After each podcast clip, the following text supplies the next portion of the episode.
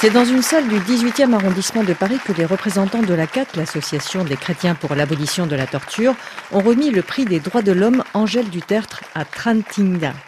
Contactée par téléphone à Atlanta, où elle a atterri avec son mari et ses deux jeunes enfants, Trantinga se dit soulagée d'être enfin libre et se dit très honorée de recevoir ce prix. Ce prix signifie beaucoup pour moi, mais aussi pour tous les militants au Vietnam qui se battent pour plus de démocratie et plus de liberté. Trantinga sait de quoi elle parle. Travailleuse migrante à Taïwan pendant plusieurs années, elle a été blessée, s'est battue pour être indemnisée. À son retour au Vietnam, elle a décidé de sensibiliser les femmes à leurs droits, puis contre l'accaparement des terres, contre les catastrophes écologiques.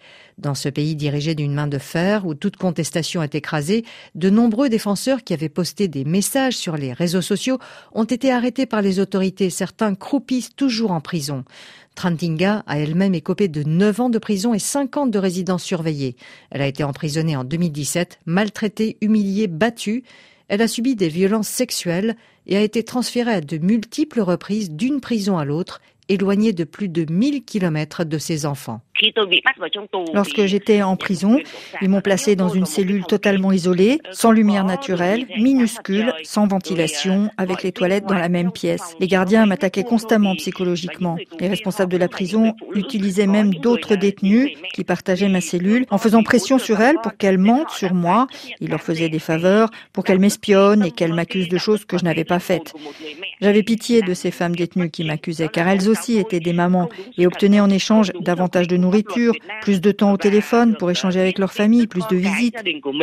Trantinga souffre encore aujourd'hui de séquelles de ces mauvais traitements. Depuis les États-Unis, où elle vient d'être accueillie, elle a désigné une autre militante vietnamienne, installée elle au Canada depuis 30 ans, Chi Dang, pour la représenter à Paris lors de la remise du prix de la CAT. Chi Dang a beaucoup œuvré pour la libération de Trantinga.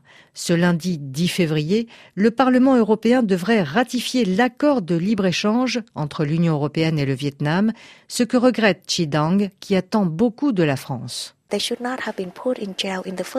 Ces militants n'auraient jamais dû être emprisonnés. On souhaiterait que le gouvernement français mette cela sur la table et dise nous ne sommes pas prêts à signer cet accord de libre-échange tant que les citoyens ne peuvent pas exercer leur liberté d'expression.